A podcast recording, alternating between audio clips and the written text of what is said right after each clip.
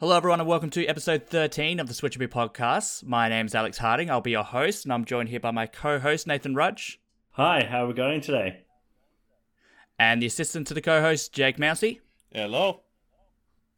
And uh, we got a pretty light, news light episode out for you this time, so we'll probably talk a little bit about you know what we've been playing, what we've been doing. Just sort of a you know nice and breezy episode. Nothing too, nothing too serious. Uh, we'll start it off with uh, Jake. What have you been playing?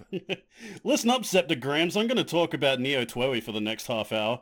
well, there goes there goes all of that space in the podcast. yeah. So, uh, some of you uh, may know I did a video for the demo for uh, Neo The World Ends With You, which, uh, if you watch that, I apologize for the uh, video quality of that. I'm still ironing out the kinks with my new capture card. So, uh, yeah, sorry about that. But, uh, oh boy, that game is good. the game is It looks so good. good. It's, oh, what a glow up. it's, I'm, I'm stunned by how good this is. Like the original The World Ends With You was good, but it was like held back from like an over cumbersome uh battle system. Because like how it worked is you controlled two characters on both screens of the DS. The the top screen you used um uh used like directional buttons A, B, whatever. And the bottom screen you used uh the the uh touchscreen. You did them both at the same time. It's uh yeah, it's kind of kind of difficult. Yeah. And uh oh boy, yeah. And yeah, every re-release of uh, The World Ends With You that they tried to, you know, mess around with the battle system to fit on one screen just made the game worse. Yeah, I- is- I've only ever tried it on Switch, and yeah, no go. Yeah, yeah, it was on uh mobiles for a while and uh, it's all I all I'll say about that. But uh yeah, I am I am amazed at the quality of uh Neo The World Ends With You and like just its ability to basically get the same idea as the original battle system is, but like actually make it not garbage. That's what you aim for. Yeah, because uh, so like how the battle system works is like each character equips a pin. A pin gives them like a certain ability. Like the two characters you start off with, one has a slash, one has just the basic projectile spam thing. And like later on, you'll get a character that has like a charged kick. What you do is like you'll just lay into an enemy for a while with one of those attacks, and then like a uh, a gauge will show up around them and when that gauge shows up, uh, you're supposed to swap to another attack and combo off of that. So you can like constantly like chain these combos, and every time you do so, it fills uh, it fills a bar to like a super meter essentially. Yeah, okay. is- yeah, which is uh, yeah, and like my favorite thing about that though, certain attacks can do the combo off of the super. So you can constantly just build and build and build and build and build and spend it and just it, it, it's nuts. It is nuts. then and you Mm. know, it's an action RPG, so you're still like running around and you know, like dodging attacks, jumping around. It's not it's not turn based or anything. It surprisingly works. It somehow gets the original uh The World Ends With You uh light puck system like to actually work on a uh, single screen, which is Impressive. I, I yeah, it's really Hmm. impressive. It really is. Also, this game's soundtrack, holy crap! I've I've kind of converted Alex, like in the time that I've played this. Like I showed him um, showed Track him the six, song wasn't it? "Storm" from the demo. Yeah, it's so good. You know when that triggers? You're walking down the street. the fact that this game's OST can like seamlessly go from city pop to R&B to EDM to rap to hip hop to new metal and like still have like the same soundscape so like it all fits. Ah, it's so good. I can't wait for this game to come out. I completely forgot like its actual release date, so when I did finish the demo, I was like, "It comes out next month." What? what? so I immediately pre-ordered it afterwards. yeah, I'm I'm trying to get up to date with the with the anime because I realized that that's available. Uh, Yeah. like all the episodes are available. Yeah, I to I need to watch that too since like it's been a decade since I played the original. So yeah, and I, figured like it's remember. Yeah, and I feel I figured because I tried to play the original, and yeah, like you said, the the Switch version and most other versions aside from the DS version are borderline unplayable. Mm, Um, yeah. so, uh, like, I remember even at one stage trying to play the original game without the Joy Cons on. I literally just had the tablet, so I was using it like a mobile phone. I'm like, this is terrible. Yeah, it's So- it's not good. Didn't No, you say so- there was um like additional story scenes that were added only in the Switch version? Yes, and they are important to the sequel, and they aren't in the anime. Thanks, Nomura.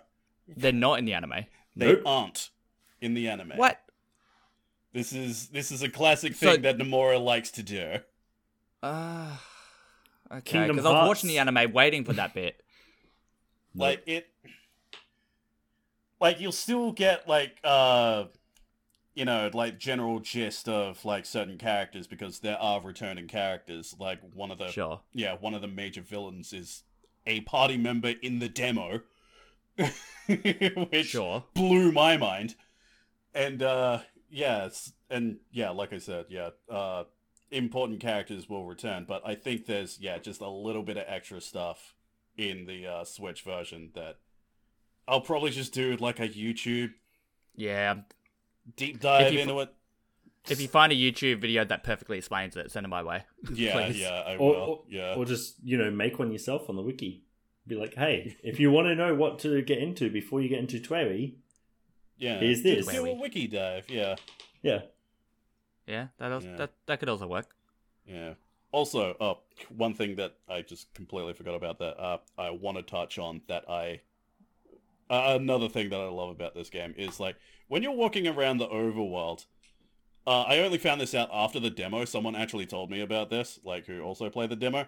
If you hit like the dodge button just in the overworld to the beat of the music, you gain a bonus to your super meter the next time you actually get into a fight. That's really cool. oh, huh? this game's good. This game is so good. I can't wait to play it. oh, Well, I, like you said, I feel like you can talk about that for a half hour. So while we've got a lull, I'll- let's move on to the next one. yeah. I'll I'll I'll stop so I you know don't gush. But uh, uh, guess what? Uh, another RPG that I've been playing that I'm gonna gush about. Haha, we're not done. I've been uh, yeah, I've finally uh got around to doing my new game plus of Persona Five Royal. I've I kind of left that on the uh, back burner for like a year and a half. I think it's been at this point. Which is fair considering didn't you like finish a Persona Five like standard New Game Plus recently before Royal? Yeah, yeah, Yeah. it was. Man, the, the the timing of like the Persona releases in the past couple of years have been a mess for me. Because yeah, like I'd finish finish Persona Five. Uh, that was back when I was doing Let's Plays of all things, so progression through that would, took forever.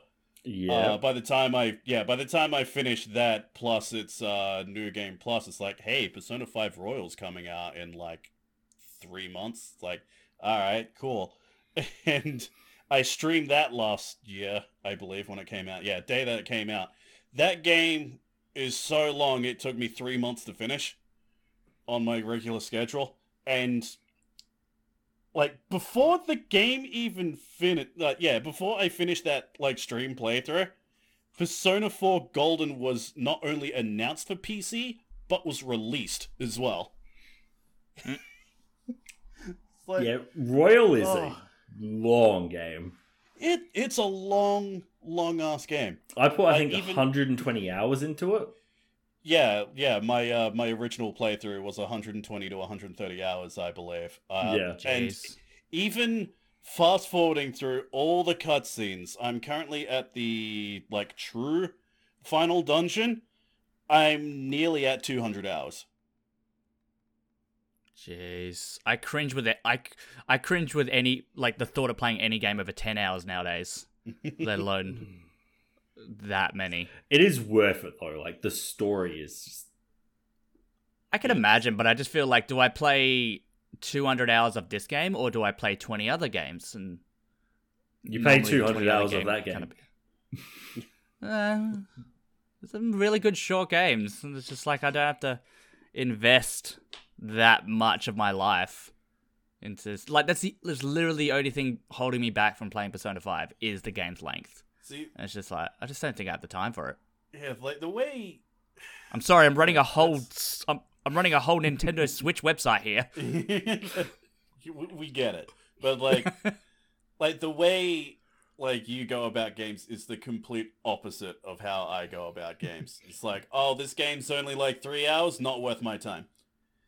This game's three hours. Oh my god, I can finish it. yeah, if like And if a first I'm not kidding. playthrough doesn't take at least sixty hours, not gonna bother. Jesus Christ, man.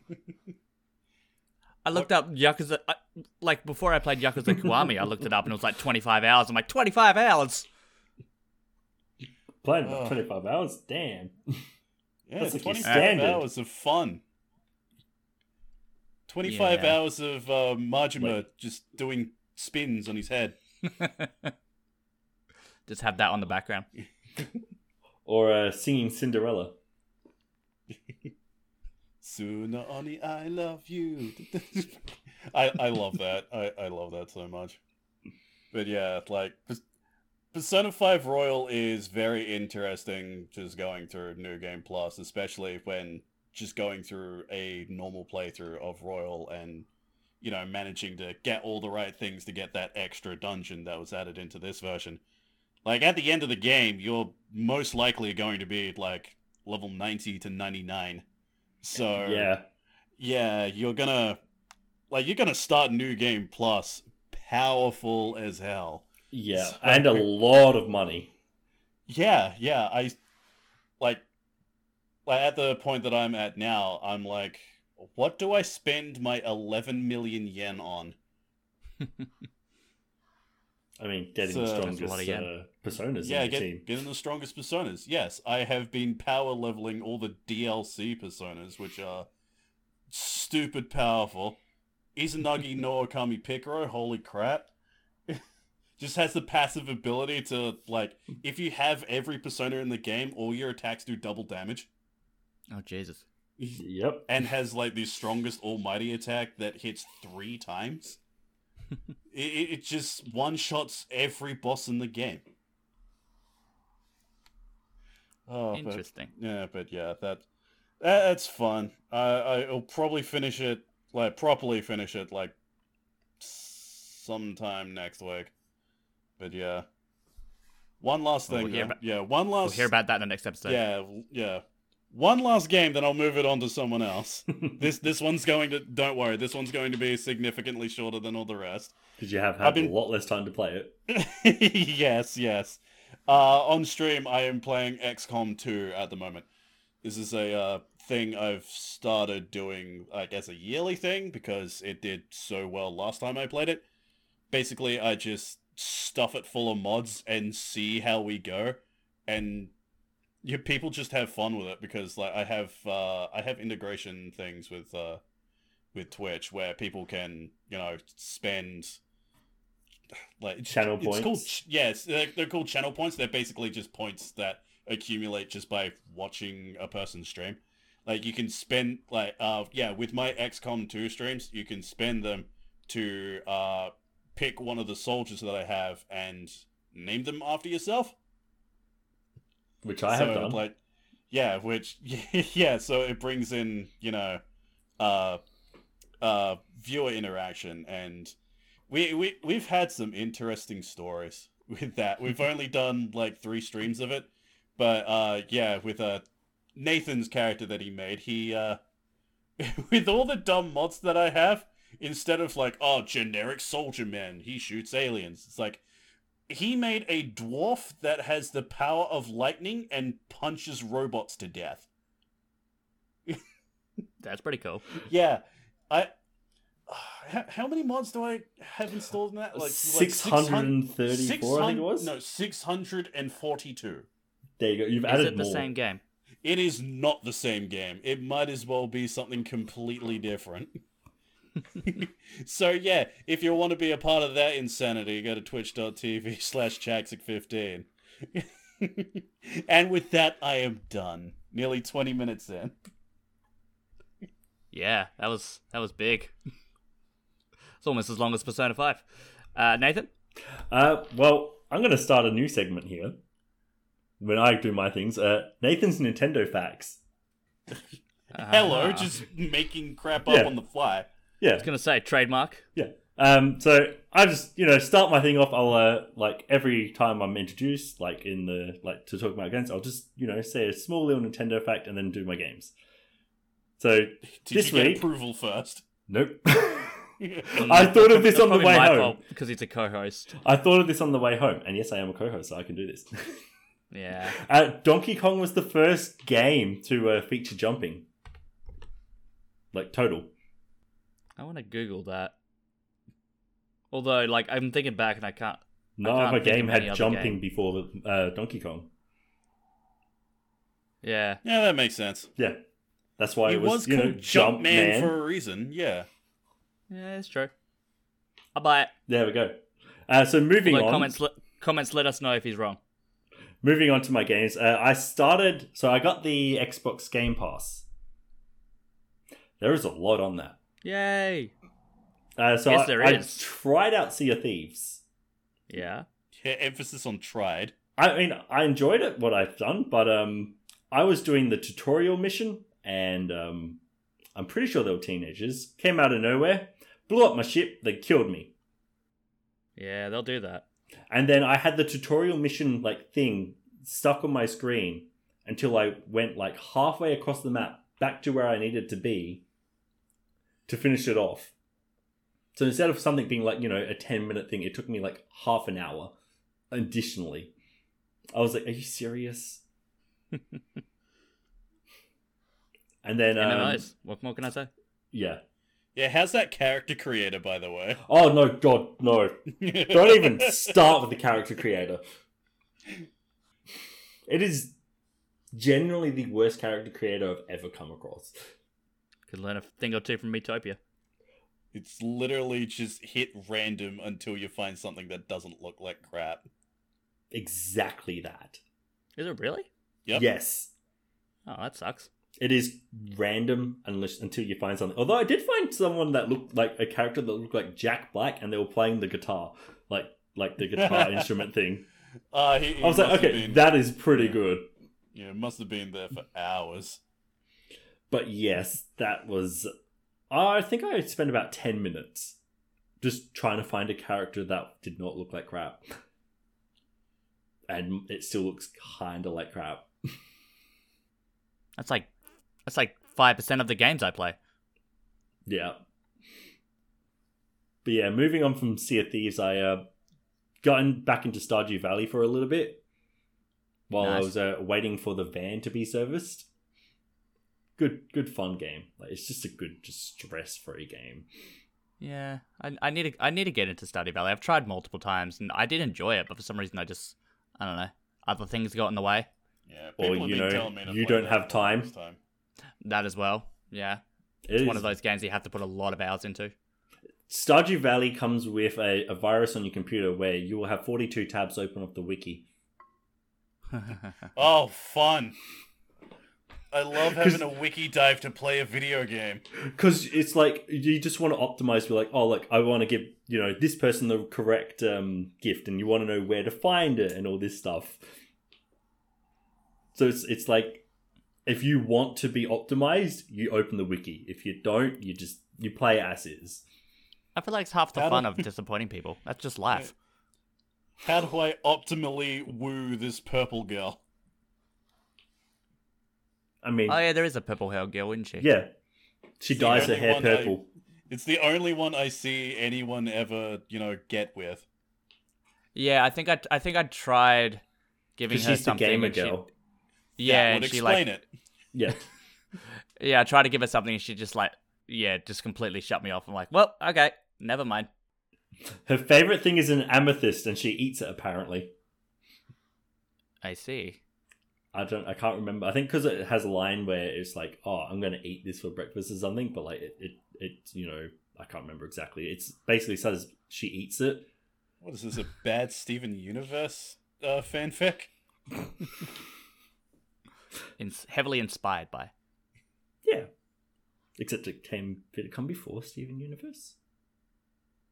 I couldn't tell you. Which is in itself is a DBZ uh, fanfic.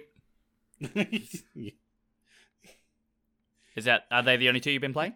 Uh, no, I've tried out. I haven't played much of it. Uh, D and D Dark Alliance.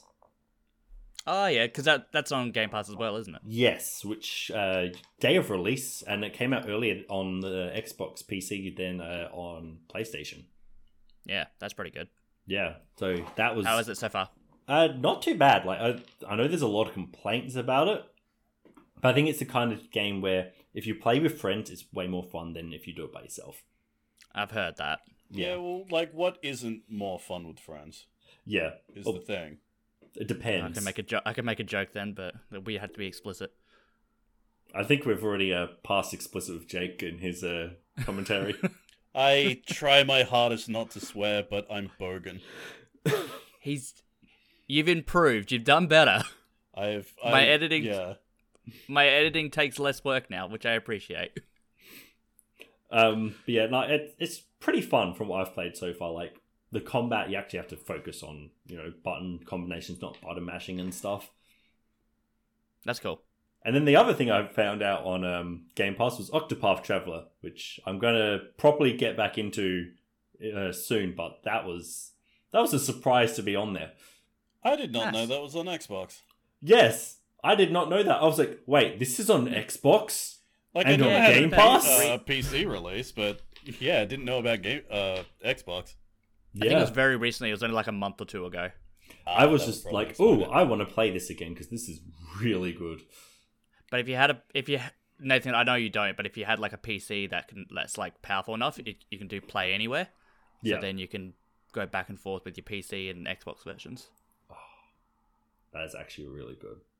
Yeah, and you can do cloud version as well, which Australia, Yeah. um, not great, Wah, but wah. it does for Octa for like a turn-based RPG. It's not as bad. I was going to say for a turn-based RPG, that's your best thing to do cloud-based. Yeah. Yeah, exactly, But exactly. yeah, but Octopath is just a really solid game. it's a great game.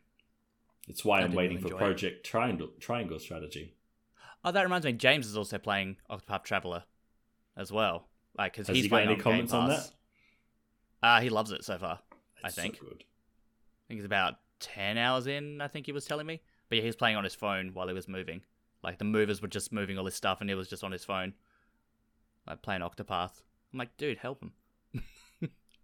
no, he Well, if he's paid them. paid, yeah, I was going to say Yeah, if he's paid them. Yeah, I know. But when I moved and they got, I just felt bad. Yeah, but you've Maybe I'm too them. nice. I know. I bought him coffee as well. They probably they loved me. Yeah, you really are too nice. Yeah. They liked me. I like people liking me. Sounds Makes like you like have a need for attention. Shut up. No, I don't. uh, and I'll I'll wrap up moving on to so what I've been playing as well. Uh, I've been giving Beasts of Maravilla Island a go.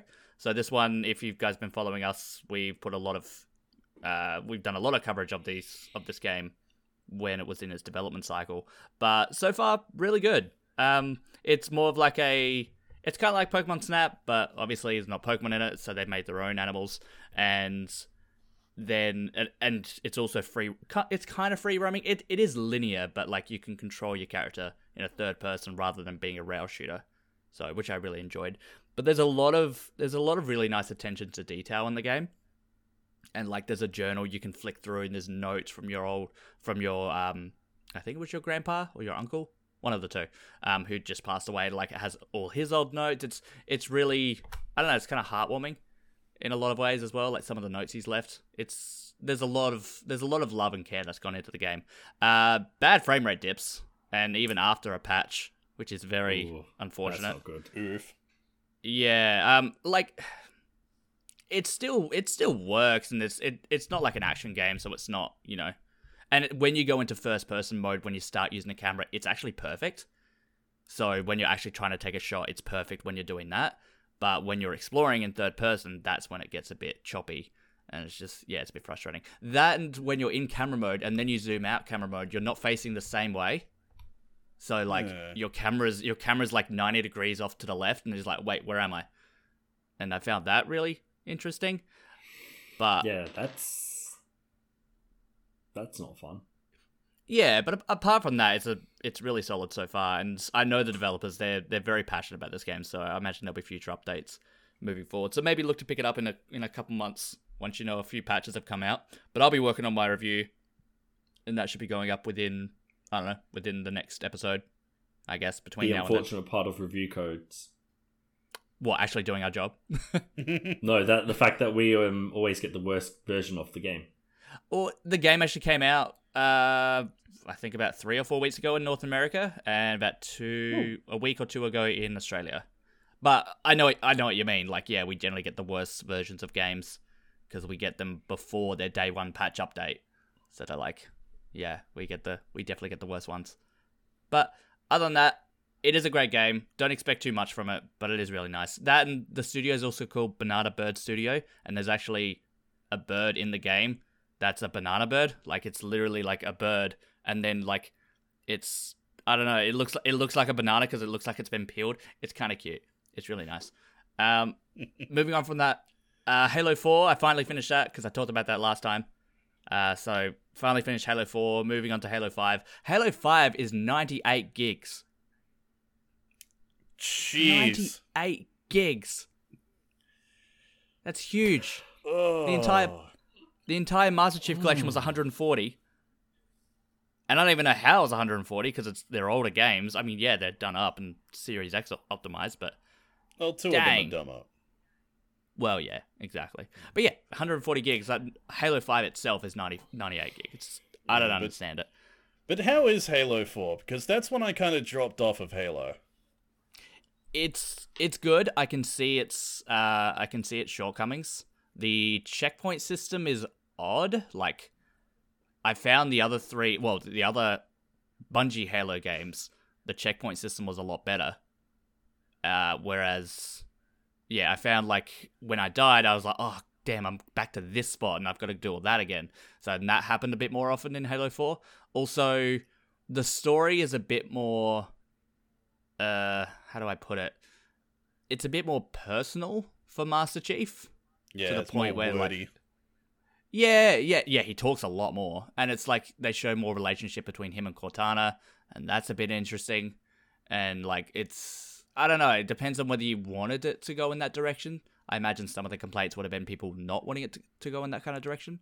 But I found the story much more uh coherent because Halo games, I don't know, I don't know whether it's just me, but the story of Halo's Halo games is just like, what is happening? Like, let's just just move on, just just get to the next mission. Uh, so I don't know, maybe that's just Yeah, me. Bet But I- you don't even know what truth and reconciliation is. you really, no. casual. yes, I am. But like, Oh, but yeah, I've I found I found Halo 4's story to be a bit more digestible in that kind of way, but it was a bit more. I don't know whether you wanted that to go in that kind of direction. It's a different matter. But other than that, it's good. I enjoyed it, and there's new weapons because with the other people. yeah, The the, other alien race. Protheans? What are they called? Yeah, I think that's Yeah. it. Uh, yeah, there's like a whole bunch of new weapons, and some I like, some I didn't like, and uh, the light rifle. I love the light rifle. That's a wicked weapon. Anyways, yeah, really enjoyed it. Moving on to Halo 5 before Infinite, and then yeah, that'll be fun. Uh, I've been playing Mario Golf Super Rush. I just posted my review as of this recording about four hours ago. I I gave it a seven, and I was tossing up giving it a six.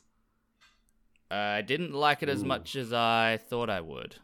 Um, the yeah, you, you were getting really. Yeah, you were like the Yeah. only person I saw. It's like, oh, yo, golf, poggers. Yeah, I've got a I've got a weird thing about Mario sports games. I don't know, they're just they're just really cool. But like, so for one, the story, the adventure mode, you may as well not even play it. It's so bare bones. Like I, ju- I was I remember just walking through everything, and you can you can even watch it in my in the joy play that I did on it, and like they're just talking. I'm just like, all right, just hurry up, just hurry up. It's this is crap.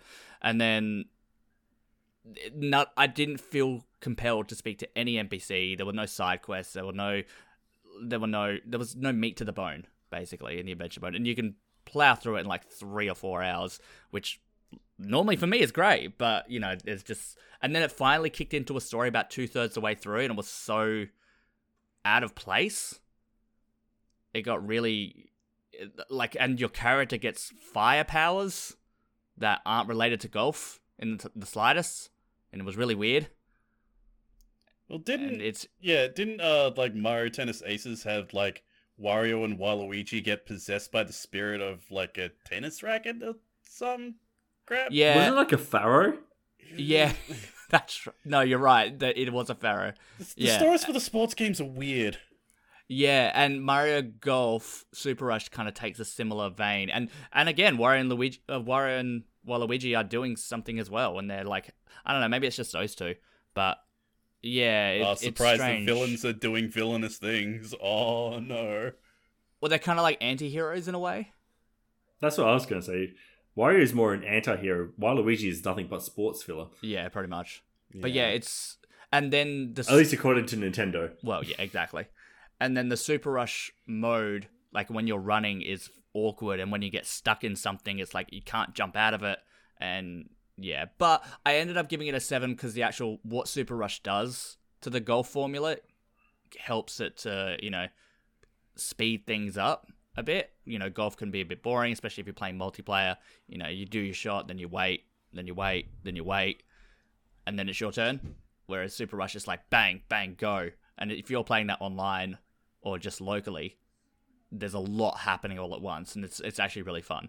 So I did see a clip of someone who got just stuck in the bunker and could not get out. From yeah, yeah, and it, I said it in the review as well. Like it's the characters control not what you would expect from a Nintendo game. You expect a Nintendo game to have you know good controls, and it just yeah, it just kind of felt a bit odd and out of place. So yeah, it was, it was a bummer, but I'm glad I got it. I'm glad I played through it, but I don't think I'm going to be going back to it anytime soon. And the last one I've been playing is Akiba's Trip, Hellbound, and Debriefed. Here I thought I was the only one who played uh, weird anime bullshit. So, have either of you heard of this game?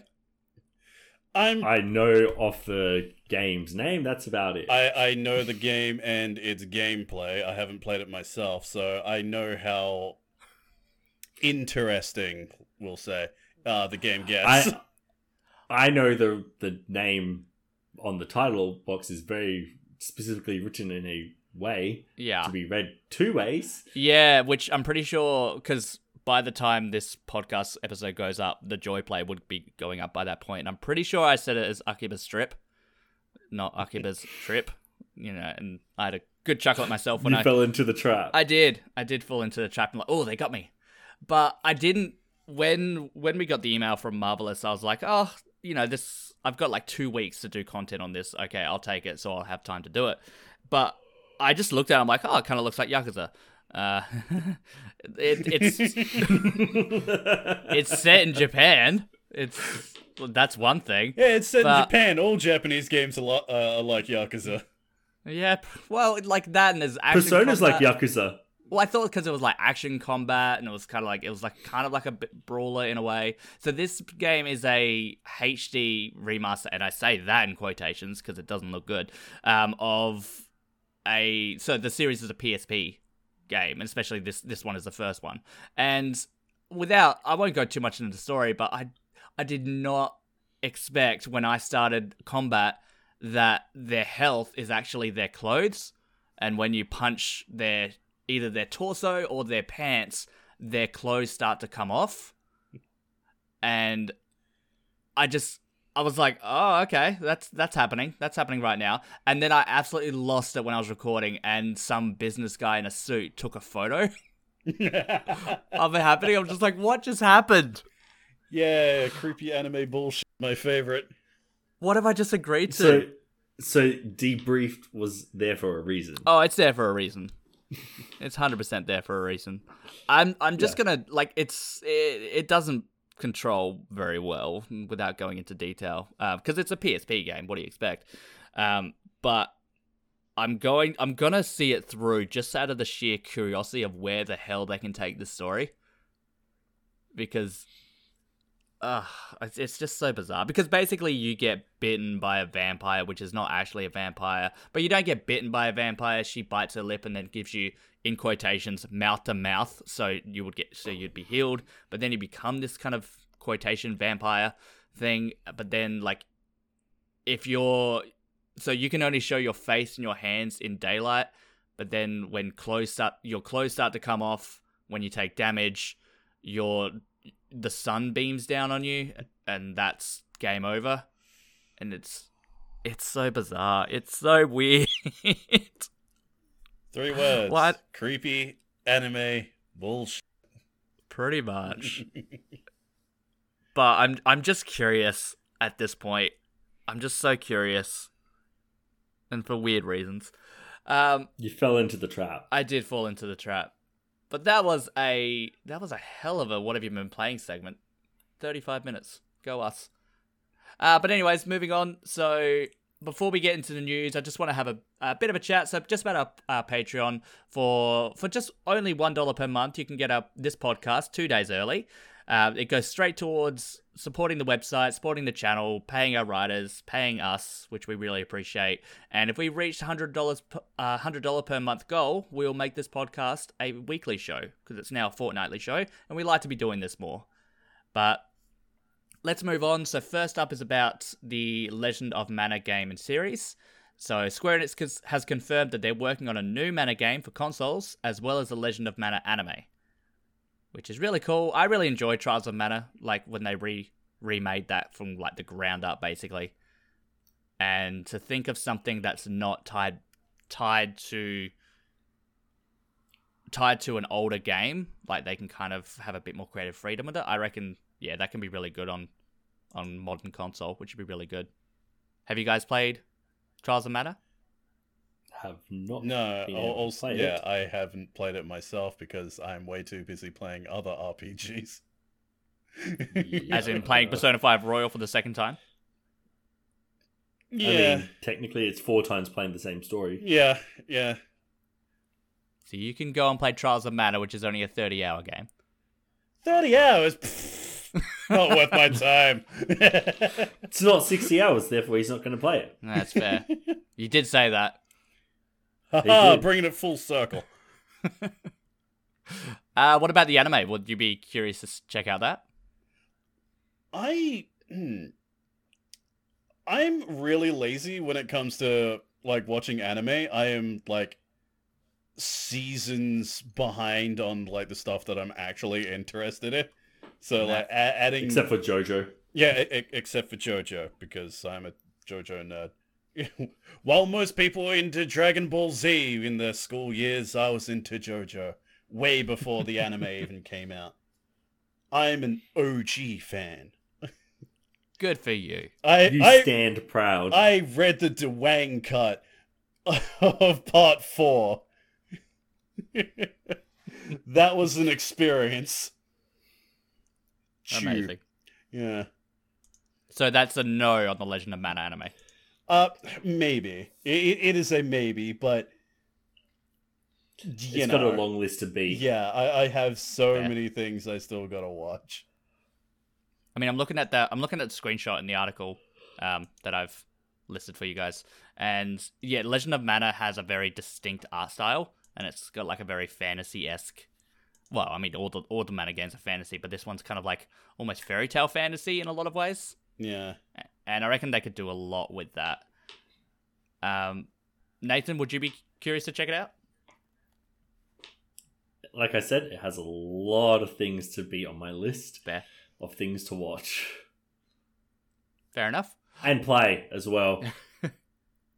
Uh, well, before I mo- before I move on to the uh, the second bit of news, I'll read out the little quote from uh, producer Masaru Oya- Oyamada. He says, "It would have been good if we could make a cool video announcement with a bang, but the 30th anniversary has just begun. To be honest, we are developing it.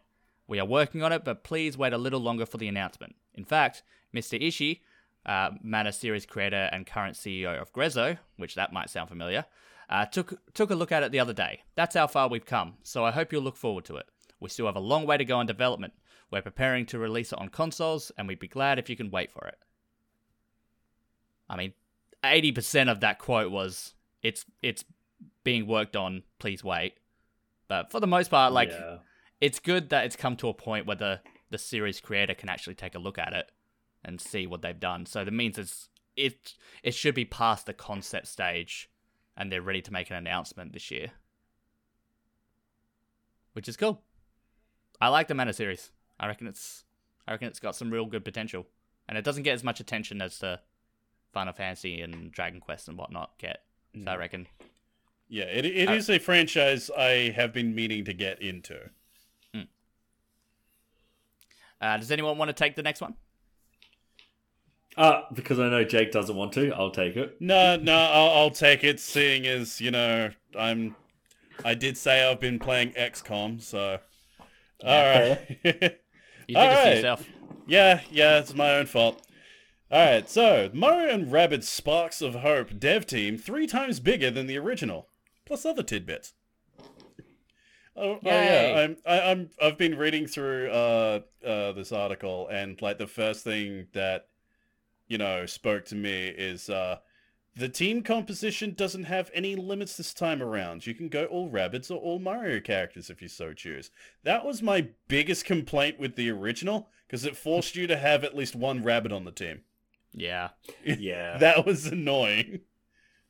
So yeah, Yeah, so now you can play with just all Mario characters if you wanted to.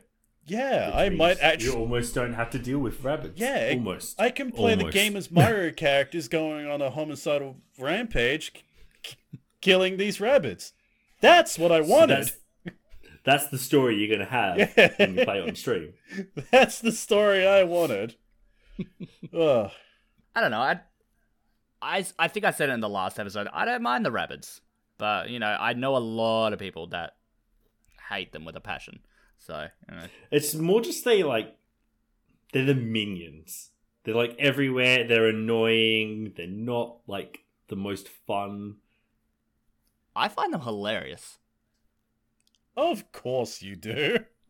That's because he's the youngest one in our group. So Dylan or no James. No, no, Dylan and and, and us three. I Okay. mean, and us three. Oh yeah, sure. But You're I the mean, by what? Like, by like what? Six months or something? I'm in August. Yeah, I'm February. That's six months. There you go. Six months. Boom. Baby. Called it. Still, baby. I still feel Baby man. Little baby man. a man baby. he's the boss, baby. Oh, Um, don't. But looking, yeah. So I'm um, going into it back to um, Sparks of Hope. Like it, I don't know. it looks to have a lot of a lot of potential. That's especially when you see the overworld. Like there's a free roaming map, free roaming camera. Sorry, um, and a lot more exploration. So you were very limited in Plus Rabbids Kingdom Battle. Yeah, so you had yeah, to follow a strict path. Yeah. And Yeah. now you have like uh, what is it? Uh, like wild encounters. Yeah, it says here like exploration element is less linear, but the game is an open world. So Yeah. improvement. Exactly. And I think it, this game wouldn't benefit from being over open world. Yeah, It benefits from you know taking it level by level. like it's a tactical shooter. An open world tactical shooter would be very difficult to make. Actually. Has it ever happened? Yeah. Not that I know of. To be fair, I haven't Maybe played Phoenix Point indie yet. game. Yeah. Because I don't think Project Triangle Strategy would be open world either. Oh no, that is straight up a level following thing. Yeah. So yeah. I mean, yeah, exactly. So it doesn't surprise me, but it does look just more open, which is always going to be a good thing. I'm really, I'm really looking forward to this. I still need to play the Donkey Kong DLC as well. Which I hear the I'll Donkey Kong. DLC is actually really good. Yeah, I've heard that as well. I've definitely heard that. Oh, it's always on special from what I remember. Oh, it's always on special because it's actually published by Ubisoft. Yeah. So it's not Nintendo being like, oh, it's got Mario in it, sixty dollars or eighty dollars. Hundred Depending on where dollars. you're from. for the next decade. And Yeah, then, pretty then much. We'll, yeah, then we'll re-release it for eighty. and then it will be worth a thousand dollars on the black market. Exactly. That's Nintendo. And Pokemon. Uh, Nathan, do you want to take the next one? Uh, yeah, so uh, Gillis, that's how you Gillis Goddard. I think it's Giles. Giles. Giles. Gillis. I worked. I worked at Gilles Plains, and it's very similar spelling. So Giles Goddard uh, worked on Star Fox and Doshin the Giant, and founded Dev Studio Vitei. Pitched a new realistic F Zero game to Nintendo for the Switch, but Nintendo passed on it. So yeah, I found that quite interesting. So there have been companies who've tried. Yeah, to they're, they're trying, but clearly Nintendo doesn't care anymore. No, they really don't. Also, realistic F Zero just doesn't mesh. Yeah, realistic physics with, Hmm. you know, these kinds of, uh, you know, High speed races, yeah, I don't see that working. you would Yeah. crash in an instant. Hmm. Like if you barely veer off like course at all, you'd be destroying your vehicle with high realistic graphic like physics. Like, immediately, the first thing that came to my head when reading that was Faris Ultra, and I just wanted to curl up and cry. I'm, I I pictured the um, uh, it's like a Simpsons episode where they're at a, like a car, car exhibition and they're showing like crash test dummies, and like the the car crashes and they they get out. That's what I'm thinking. Like they crash and just there's these these lifeless bodies limp out in F Zero style. oh, jeez. Um, there is a little bit of a quote here as well. So from Giles Goddard, this was actually an interview with uh, GameXplain that they had a, a couple weeks ago. So Abite, after I'd left Nintendo and started my own company, it was after Steel uh, Steel Diver and Sub Wars. We were thinking, we were trying to think of stuff to do, and I thought it would be really cool to have an ultra realistic F Zero. Still with sort of really cool, fun, futuristic graphics, but just really realistic physics. He said really a lot then. That was hard. Uh, we thought that'd be a really interesting thing to try out. He really, Really? did. Use your vocabulary. Switch it up a little bit. Get a thesaurus. Thank you. That's the word I'm looking for. Although I in saying that, what language like what country is he from? Like what's his native language? Uh, pretty sure it's America. Oh, and then yeah, no, that there's no excuse for that then.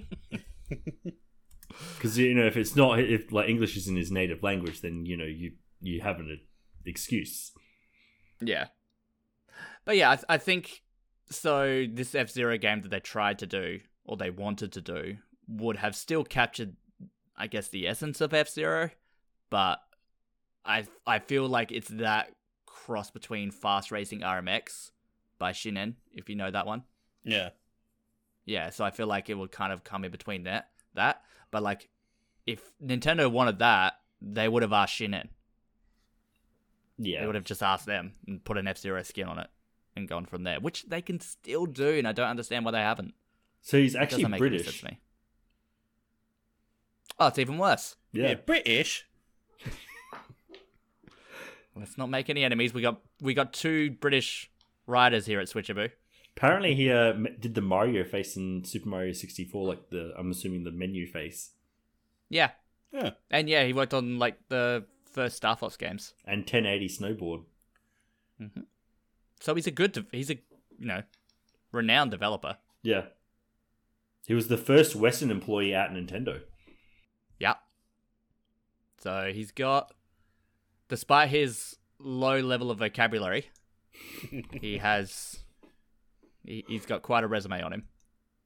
But nope, Nintendo didn't want F Zero. You can tell he's the editor. yes. Uh, so next one, player player finds Breath of the Wild's final impossible chest. Yeah, we we were looking into this before you uh, joined the call, and yeah, that is a very poor coding problem. Yeah, this Yeah. is a thing. It's like under the map, you have to do so many weird tricks. Like, yeah, slow down time, just spam arrows at it, like magnetize it to you. It's and all that for a piece of amber. definitely It's not, not worth it. No. But he has the bragging rights. Well, that's it. And he has 142,000 subscribers. So, I mean, clearly that's what it was for. Clearly, we should It be doing for more, the more stuff like this. Yeah, well, I mean, if we get results. But yeah, I just think that's really cool. It's like a little tidbit, and considering the game's been out for what, four, just over four years now. yeah, yeah, been took him long enough. I know, right? Took your damn time with it. But yeah, that one was fun. And last bit of news, like I said, it's a very short news news week this time. Uh, Nintendo's new Skyward Sword trailer highlights HD remaster improvements, including optional help from Fi, thank God, enhanced frame rate, ability to fast forward dialogue, streamlined item information, skippable cutscenes, skippable tutorial dialogue, and autosave. Yes, there was a game. Yes, there was a Zelda game in 2011 that didn't have autosave, and it was so frustrating. But, but yeah, I just think they're all standards of video games nowadays, like all of those things. Yeah, So, it is pretty much just Skyward Sword in 2021. I mean, you say that about skippable cutscenes, but there's still games that release with uh, cutscenes that aren't skippable. That is very true. And- Looks at Borderlands 3. they eventually like added a patch that let you skip it, but it was the damage is done. But yeah, all all of these sound just like you know regular things that should be in the game anyways. So it's like they made a whole trailer about it. So I was just like, "Oh, okay, f- sure, whatever. That's a weird thing to make a trailer about. I think it's more just like being like, hey, this is what is actually, you know, changed to confirm that it is actually changed for people. It's like, Yeah, exactly. modernized it. It's like, yeah, modernizing means keeping up with everyone. All right. pretty much. But it's hilarious that they did all this, and yet fast travel is tied to a twenty-five dollar amiibo, which still rubs me the wrong way. It's like I I get, especially that like well, fast travel's still in the game. It's just from certain points. y- yes, yep. my apologies. Yeah, fast Yes. travel from dungeons and But you, whatnot. I But mean, some- isn't there Yeah, but you to get- still yeah. escape from a dungeon? I think so. But it puts you at the entrance, which then there's usually a teleportation thing from the entrance. It's just it's to get to the Sky Islands from in a dungeon. Yeah. But I feel like if they're going to add something like that, it just shouldn't be tied to an amiibo. It shouldn't be tied to a physical thing that you had to buy that'll probably be low on stock anyways, and it'll be very hard to get. I don't know. I collected all the amiibo until about mid 2019. I went through all that. I have the Box Boy amiibo that they that they made exclusive in Japan and Australia, no, Nintendo Australia's eBay account. Did I you have get that. the um the Chibi Robo one I do. I did. I have. somewhere? Yes, I have the Chibi Robo. Yeah, it, it's- it, they're on a box. They're not. They're not even displayed anymore. Like, I, I don't really care about like amiibo myself, but I have been trying my goddamn hardest to get a Joker amiibo ever since it was announced, and I can't. Oh, And they're it super drives me expensive now. Yeah, I think they're like over a hundred dollars or something on eBay. and they It's only ridiculous. did one release of it. I know, and that's what frustrates me. That's why I uh, actually put down for uh, a pre-order of Banjo. Yeah, you and me both.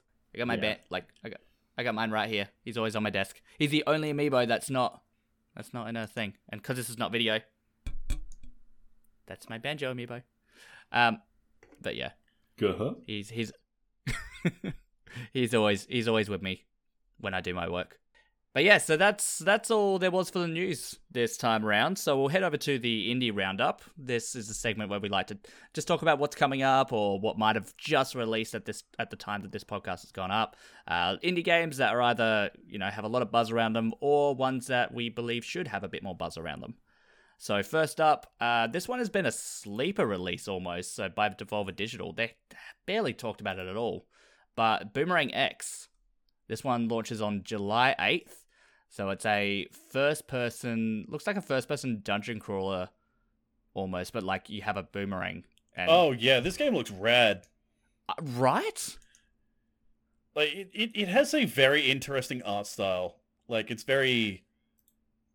Oh, I, I'm not good with art, so I don't really know. But like scratchy, Yeah, Kinda- it- yeah. Yeah. I would I would say so. Like I, I that's probably ten times better than I could ever explain it. But um, when I put this up on YouTube, I'll put the video, I'll put the trailer with it as well, and you'll see you'll see what you mean. But It kind of has that comic book feel.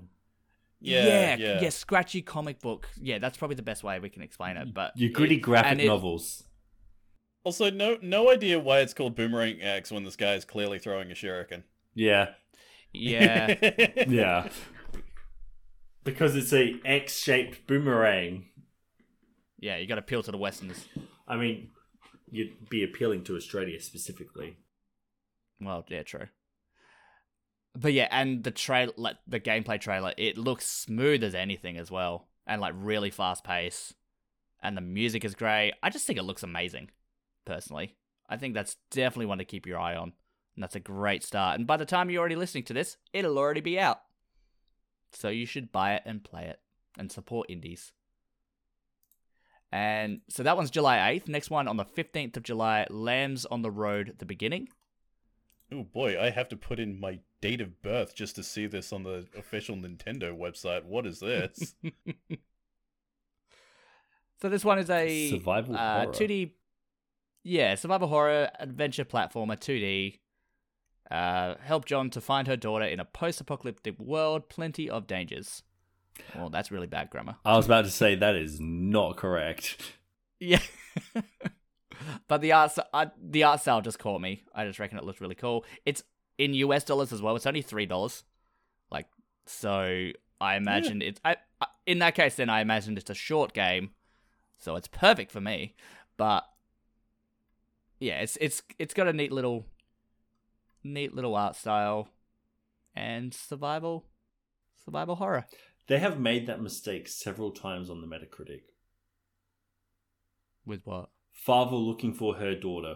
John help help John find her daughter. Help John find her daughter Ah, yeah. three times. Yeah, there you go. I think they just copy and paste it. But yeah, I thought that would look pretty cool. Uh, Macrotis, A Mother's Journey. So this one, I think I just look at the art style, honestly. Yeah, the first screenshot, I I don't know why, but like my brain automatically just goes to Donkey Kong Country. Yeah, I can kind of see that.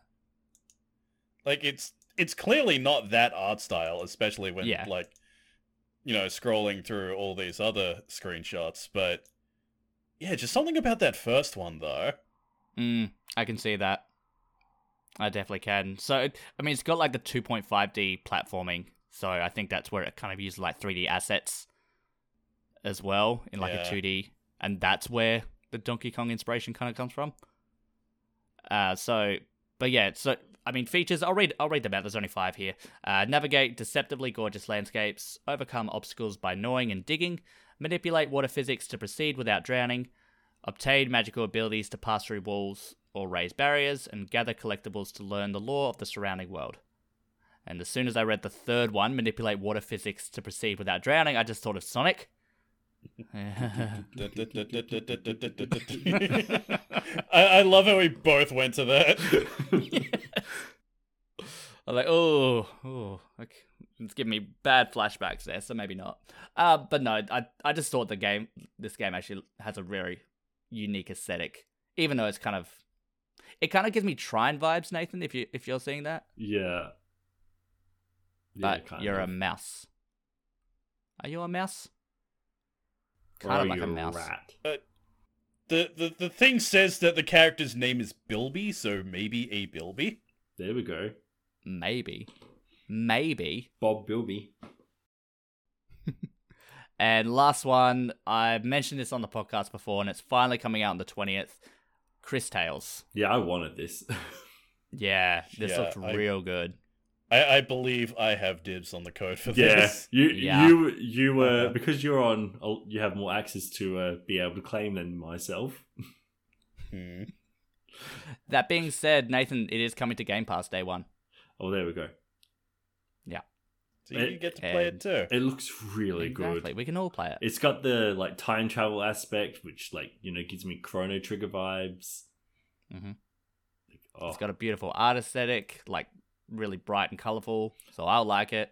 And it's a JRPG, so Jake and I will love it. Yeah. It's for everyone. But although, yeah, like the although the- Alex has more than 20 hours Yeah. of gameplay, Ooh. Ooh. which means it has Nah, less than 60. Jake. Ooh. Oh, but Meredith was in it. it, uh, if you're looking at the screenshots, it's like the battle mechanics as well gives me kind of Persona vibes there. the fact that Yeah, you can. like, uh, see that? Yeah, the bat the battle UI is really interesting because like it's it's portrayed on shattered glass on like above the uh like the actual action. So yeah, it does feel like Persona 5's uh, battle UI a bit. Okay, let me bring something up here. I'm on the actual like proper like website for them.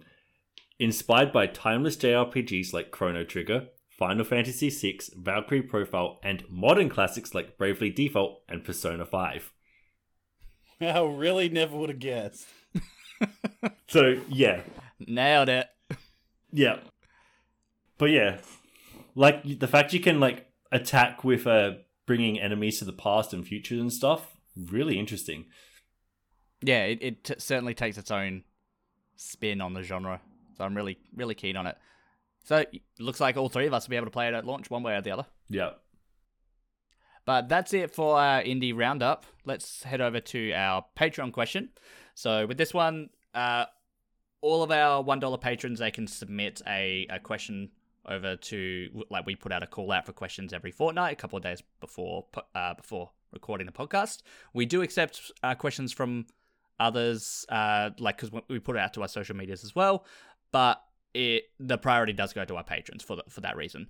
But this one does come from a uh, someone on our Discord. So, and their question, they we only got their Discord tag, so their Discord tag is lover, but I don't think that's it. but, Lovers. you Lovers, know. sorry, more than one. My apologies, plural. But yeah, I, He's a don't friend thi- of mine. Shh. I have a feeling. I, I have a feeling that's not his real name. So you know. Really? I don't know. I think it is. Yes. It's on his birth certificate.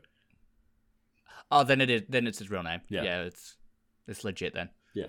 But his question, whoever his name may be, is with the Switch's success against both Xbox and PlayStation despite significantly lower specs, do you think graphical fidelity is as important as people make it out to be?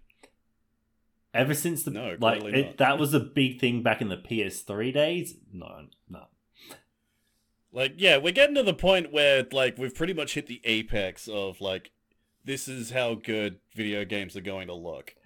Mm. And people keep trying to push it and keep forgetting to actually make video games. Yes. And- yes, definitely. And I've always seen it as it's more an art style you pick. So the realistic art styles never, never hold up. Oh, for sure. Exactly. yeah, like, remember back on the 360, it's like, oh, Halo 3, oh, that's the pinnacle of, you know, like, animations and, like, model quality. And you look back at it now, it's like, what is this, a PS1 game? Ew. It's like, but then you look at uh, stuff like you know Wind Waker, like that is held up. Like, Yeah. uh, it all depends on your art style more than anything. I always think. Well, I mean, considering we just well, we just touched uh, touched on Boomerang X, and Oh, that stood and Chris so much because of its Yeah, exactly. Yeah. Like it's Like- way more art style is what appeals to people than graphic fidelity. Like graphic fidelity was definitely a thing back, like I said, in the PS3, like early PS4 days, where that was like big selling point. It's like, oh, look how realistic we can make it look because it was, you know, a big thing back then. Because it was Yeah. from PS2 to PS3 was a big jump, but like, yeah, nowadays it's way more what looks more visually appealing. Yeah, but I mean, considering you're asking people on a uh, on a Nintendo podcast, I guess if you went over to like a PC gaming podcast or something, they're gonna want that graphical fidelity. Yeah. So, and that's oh, why this I game reckon isn't in 4K. It's, Uh, It's not running at 120 FPS. Yeah, we'll be saying that about uh, we'll be saying that about 8K soon, and the Switch will still be doing 720p handheld. I mean, the ours isn't the human eye can't even comprehend 8K. Yeah, I've, I've heard that. They're still gonna push it because people see big number, big yeah, number. I know, good. I know. Exactly. And that's been the same with like eight when they, you know, did 8 bit, 16 bit, 64 bit. Yeah, exactly. the bigger the number, the better it's going to be. bits. Yeah, the Atari Jaguar commercial. It's just two 32-bit things put together. It's a lie. You got to show you're working. Math is math is math, but you got to show you're working. But yeah, I mean, I mean, the the Switch does it, it is starting to feel dated, and I mean, it works for Nintendo games. It works for uh, like indie games, and that's why so many indies come to it, and for its portability sake, and that's why it does so well. But I think now with the Series X and PS5 release, I actually do think you know it's it is going to start to take a toll on on it a little bit, and not so much again not so much where the core audience is, but when you start thinking about because I mean we already have the Borderlands collection on Switch, and uh, well, that's probably not a good example, uh, like Bioshock and all that. But then when you look at XCOM 2's on there as well. yeah, yeah, without the mods, Man, I remember when I first got XCOM 2 and like Firaxis kept saying it's like, oh yeah, this game is too graphically intensive. We're not going to be able to port it to consoles.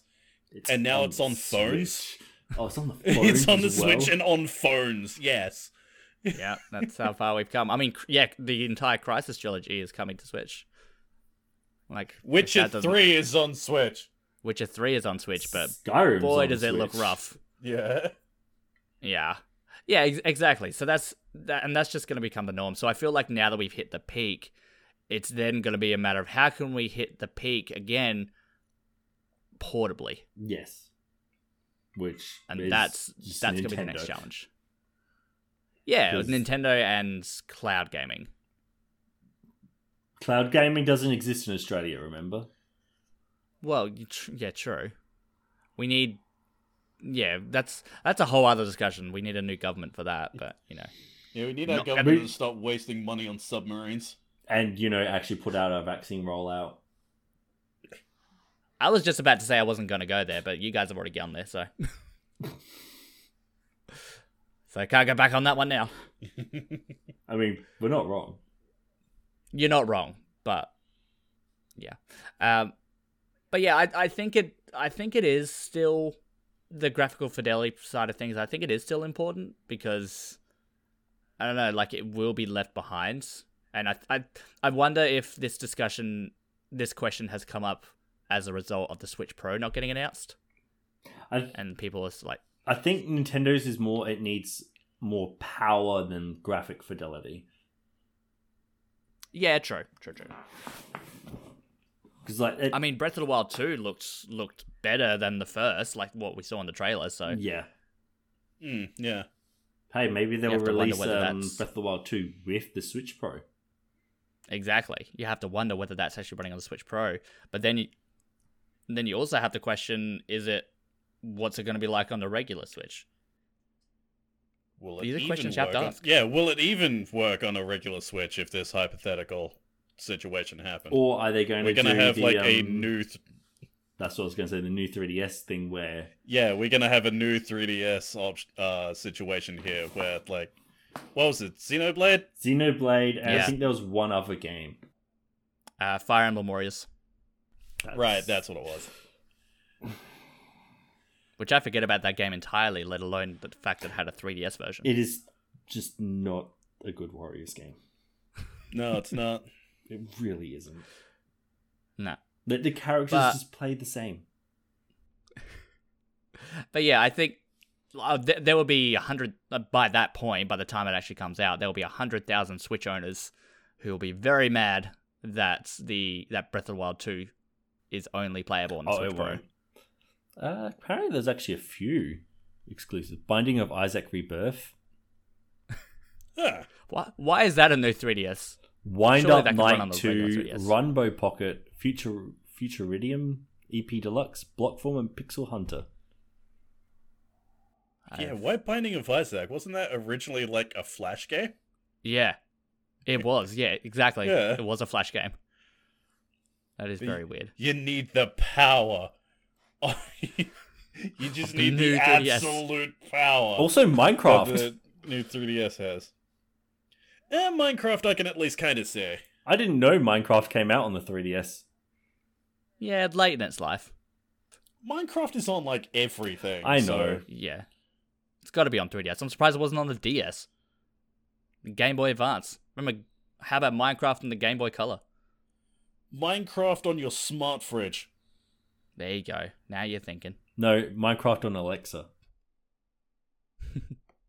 Print it, ship it, make a billion dollars. I mean, That's how they do Skyrim's on Alexa. That was funny. That was funny. All right, so moving on to everyone's most favorite part of the Switchaboo podcast is name that game. All right, we got to do So this. if yeah, we do. I know it's been going for an hour and ten minutes, and it, even that was a short news episode, but we're still doing name that game. So, if you are unfamiliar with name that game, or if you haven't heard, if this is your first podcast episode you're listening to, so name that game is a little game that we play. I have a I have a game, I have a secret game, and these guys have to work together to to try to guess it. They are I will provide ten hints, and after five guesses, they get two Oh, sorry, after five hints, they have two guesses. After another four, so after nine hints, they get another two guesses. And after hint 10, they get one final guess. So they get five guesses in total. They also have two lifelines. They can ask me a yes or no question. And the Switchaboo lifeline, which was, which I finally got. And this one's provided by Brian. And I had Hey, never, there we go. I had never heard his voice before. This is like the first time I've heard his voice. I was going to say, do we actually have a uh, lifeline this time? yes, we do. Because, you know, someone Yeah, actually and- got back to you. Yes, yeah, exactly. Someone actually got back to me, James. But yeah, that's fine. Call him out, but he still doesn't listen to it. Yeah, exactly. He still has. Yeah, he hasn't said anything, so I assume he, does, he doesn't listen, Yeah. which is very upsetting. But that's fine. I'm not bitter at all. No, not at all. Uh, so let's start it off.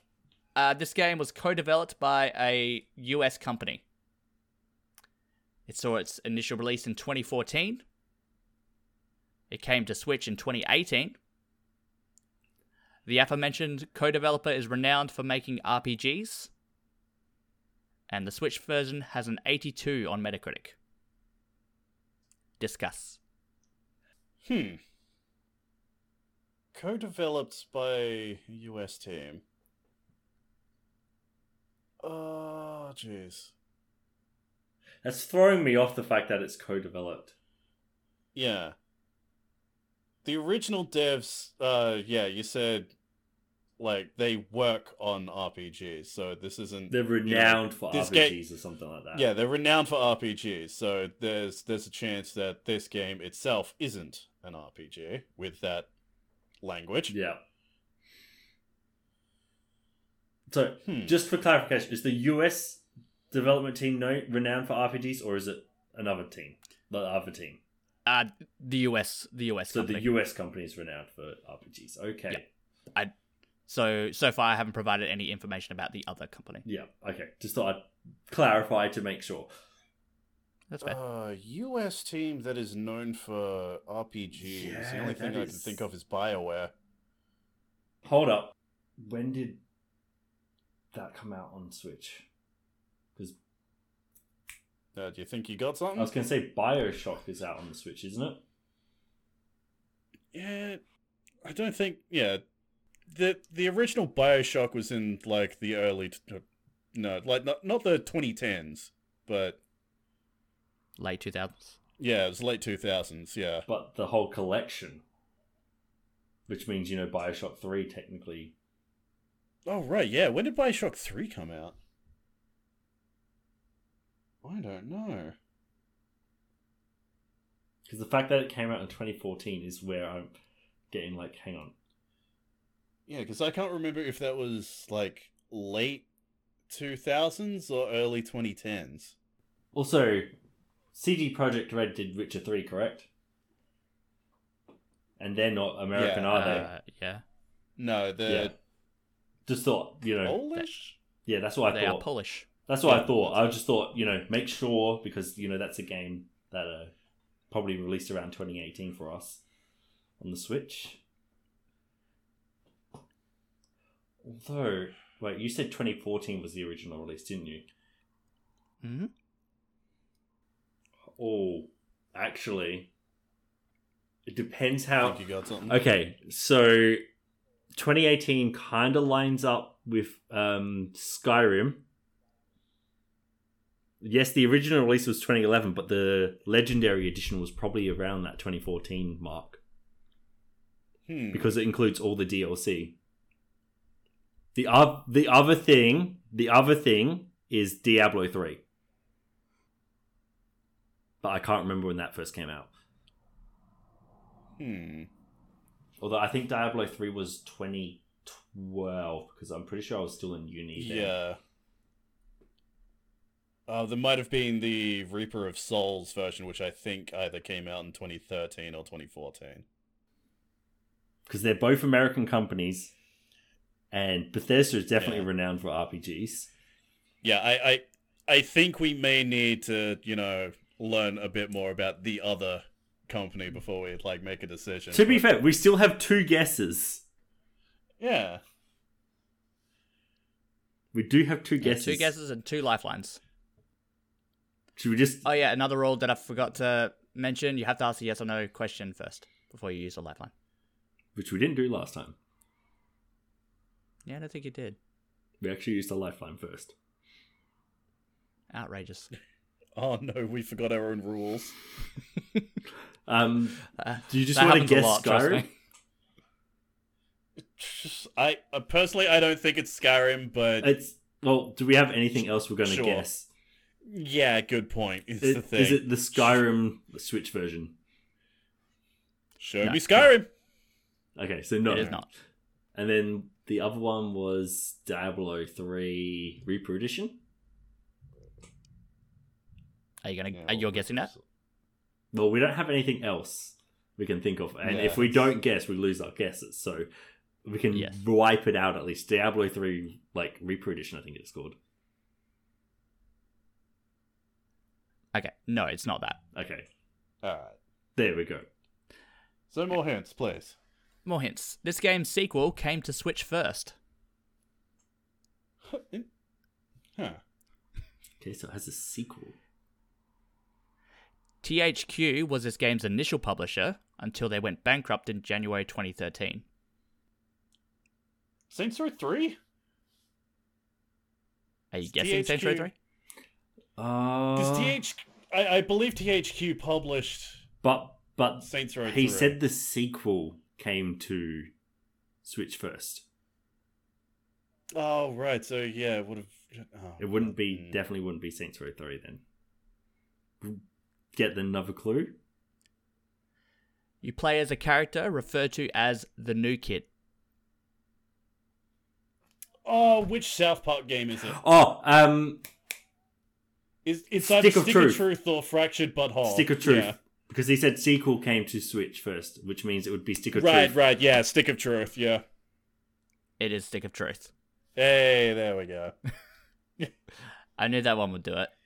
Yeah. So that was that was hit number eight. Hit number nine. Games inspirations came from Skyrim and Earthbound. So you're kind of on the right track.